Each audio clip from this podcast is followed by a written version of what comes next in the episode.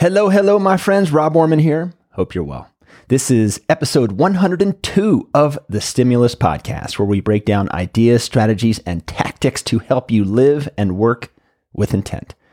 I'm a physician coach helping clinicians work through burnout, overwhelm, feeling stuck, and just promoting general kick assery.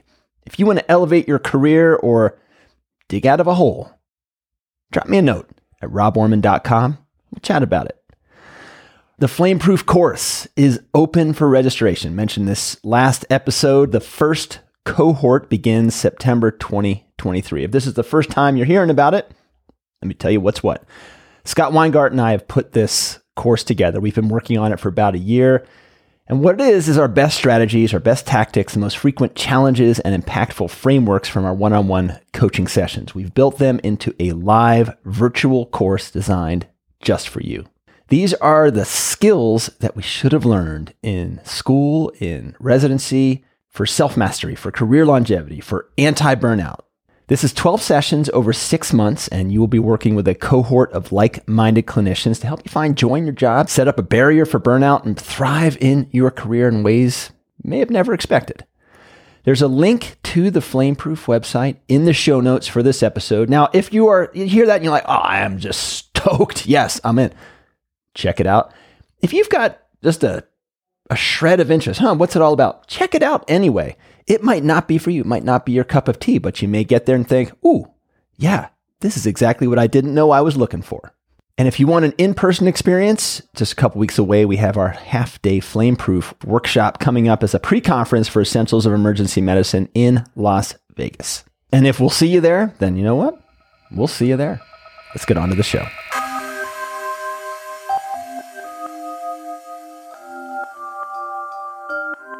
When I was a few years into attending Hood, one of my partners wanted to change our reimbursement structure. I was incensed. I thought it was contrary to the values of the group. Now, there was nothing objectively wrong with what he was proposing. I was just I was just pissed about it possibly passing. So I came into the meeting where it was going to be discussed. I sat down next to him and I said, in a full fit of exasperation and irritation, This is such a horrible idea. I can't believe you're even suggesting it. And now, how I just delivered that right then is, let's say, a bit more genteel than how it came about. You know, if we watched a replay of it, let's just say things went downhill from there. Let's say somebody reports to you and says something that you think is bone headed. And in case boneheaded is an idiom that is not culturally resonant, doltish, they say something ignorant, or you think imbecilic. You respond with an eye roll, a sigh, and a pause, preparing your rebuke and complete course correction because really, what a dumbass. All right, what's the common thread here? It's succumbing to the reactive state of rebuke. I am right, you are wrong. And in your wrongness, you are 100% wrong. What happens then? How does the conversation proceed? Is it productive and moving forward, setting up future discussions for success? No, it is not. I think a lot of us have a natural propensity to contract and retreat into the rightness of our own position. It can happen in business, in leadership, in medicine, in relationships. Anytime you're interacting with someone else, even if it's just in your own mind, this can be the place that we naturally go to. There's myriad frameworks to address this. We've talked about several on this show, listening to understand, the Spock retreat, nonviolent communication. And one that we haven't looked at much is one of my favorites. I'm not sure if I've even mentioned this on the show before. It's the 10% rule. The condensed version of the 10% rule is that the other person is at least 10% right.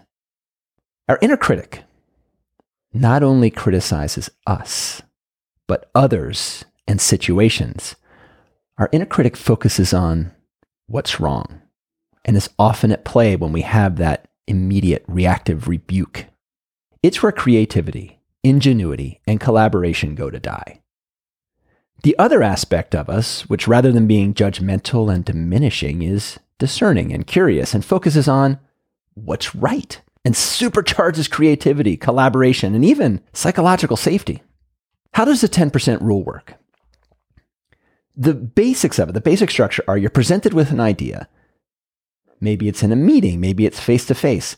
Your gut reaction is bad idea, or even dangerous, dangerous, or oh, I can't stand them. I can't stand their ineptitude. And one word that will feature strongly in how you may respond to such an idea is but, in all caps, but with an exclamation point. With the 10% rule, finding 10% value, your response is something to the tune of, What I like about that idea is dot, dot, dot, whatever. This is different. There's a subtle difference here. This is different than saying, that you like the idea itself because saying that, well, that might in fact be a lie. You might not like the idea in total, but there's almost certainly 10% in there that you do like. A few episodes ago in the Spock retreat, we broke down how we react when we're told no. It's not a warm and happy collaborative place in our brain. And taking this into account, the 10% response is saying yes yes to a splinter of the idea. And then you build on it. And for you thespians and theater aficionados, there is absolutely Venn diagram overlap between this and the keystone of improv yes and. The word and builds, the word but tears down. And is quiet collaboration, but is quiet rebuke. Let's look at a few situations to apply the 10% rule, picking out 10% of what you like and then building on it. Here's something ridiculous. Someone says to you, you know what? I'm thinking of buying one of the decommissioned space shuttles so I can get to work faster. Now, on the surface, you might think that's moronic. What's the 10% in there? There could be a lot of 10%. Thinking of a way to improve the commute to work. What I like about that idea is less stress in getting to work. Let's build on that and whatever. Now, here's something I used to find incredibly frustrating. I was working in a busy community emergency department, and there was a residency program associated with it, an internal medicine residency. The internal medicine interns and residents would sometimes come into conflict with the way that emergency medicine approached things. Now, I'm not trying to throw internal medicine under the bus here. I'm just reflecting on something that happened that was not uncommon with newly minted docs who had a different mindset, a different approach. Well, my job was to make sure the patients were safe and introduce these learners to a different way of thinking. A resident or an intern would see somebody with a chief complaint where there were five potential life threats that you had to consider. Now, why did you have to consider the potential life threats? Because in emergency medicine, just like the culture of Mandalore, this is the way.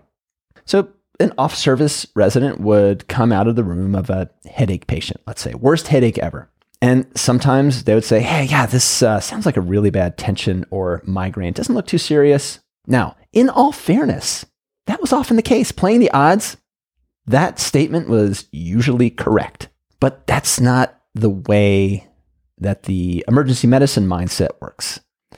In these situations, we don't play to win, we play not to lose. I would respond, All right, so what are the serious issues we need to think of here? And sometimes there would be an eye roll and this response, you know, you guys always think someone has meningitis or subarachnoid hemorrhage. I see people like this in clinic all the time. It's always a tension or a migraine headache. Yeah, probably true. And then there would be this whole push pull pissing contest about different mindsets and selection bias of who comes to the clinic versus the emergency department, the different specialty approaches to headache, all that crap. We were basically telling each other, you don't know what you're talking about. There's many ways to communicate this. I, I mean, there's whole sections of bookstores dedicated to communication, but we're talking about one particular thing. We're talking about the 10% rule. And this is not necessarily conflict resolution. This is conflict abatement. This is taking a stance of discernment and curiosity. So the resident comes out of the room and says, Yeah, I think this guy's got a bad migraine. Let's do a sphenopalatine ganglion block and send him home. There's a lot to like in that. Nerve block to help symptoms, getting the guy home. There's a lot to not like in that, such as not thinking about other possibilities or potential life threats. How do we 10% this? I like that we're getting on symptom management right out of the gate, and you've got discharge planning already in mind. Let's put that on the shelf for a moment and think about the potential serious things that could be going on. Just make sure we're not missing anything. What else is on the differential diagnosis here? Just a subtle shift. It would be almost imperceptible except to you and probably your interlocutor. And you know what it's like to be categorically shut down versus somebody taking you seriously or at least listening. There was no judgment there. Like, oh, God, I can't believe you're not thinking of the things that are potentially serious in this person and only the most likely possibility. There's no judgment. With the 10% rule, there may be an initial bubbling up of the internal ugh. You can't control that, it just bubbles up. Awareness of it is key. And there's no need to stuff it away. No need to say, oh, be gone, ye. It's just natural for the brain to jump to that kind of judgment. Just sit with it for a moment and then recalibrate. How do I 10% this?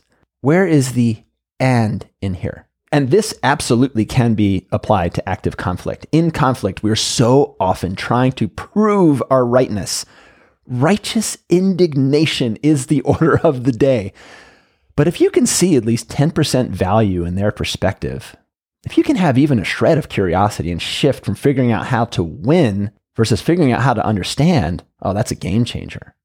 What's the 10% you can fully agree on and then build on? Let's get back to what we are talking about in the beginning the scenario where one of my partners was presenting a new reimbursement strategy and I came in hot. I was maverick buzzing the tower.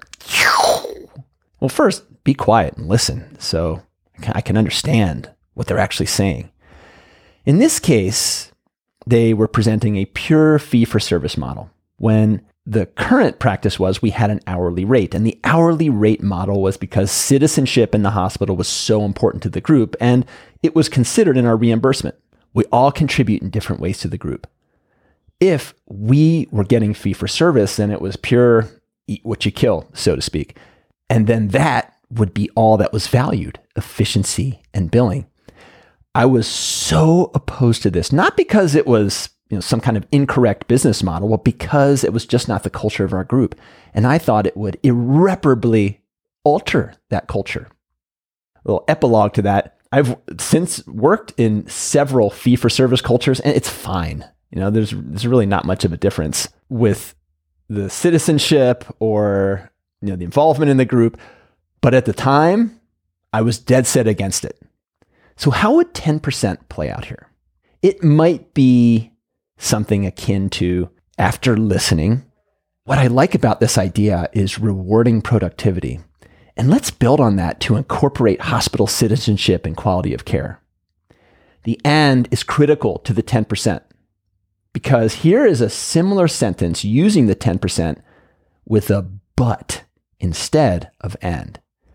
What I like about that idea is rewarding productivity, but it doesn't incorporate hospital citizenship and quality of care. There's a subtle shift. When that but comes out, there's a natural internal defensive posture for both parties. And let's try this. If you pay attention to all the buts in your day, and I'm talking about the conjunction but, not the body part, if you pay attention to all the buts, you will probably be surprised by their prevalence, not only in how many are said to you, but how many you say. And let me close with this. If you are up for a challenge, see if you can apply the 10% rule in your own life. You can do it at work, you can do it at home. And I guarantee that there will be ample opportunity on the daily. Let me know how it goes. And that is it for today. Got a little country pep going today. You know, got to mix up that closing music. I mean, after 102 episodes, you think, oh, change it up a little bit. We'll see, we'll see how this feels. To learn more about one on one coaching, the Flameproof course, or sign up for our newsletter, which has bonus strategies and ideas not heard on the pod and some wickedly cool things you might enjoy, head over to roborman.com. And until the next time, my friends, be well and keep on rocking.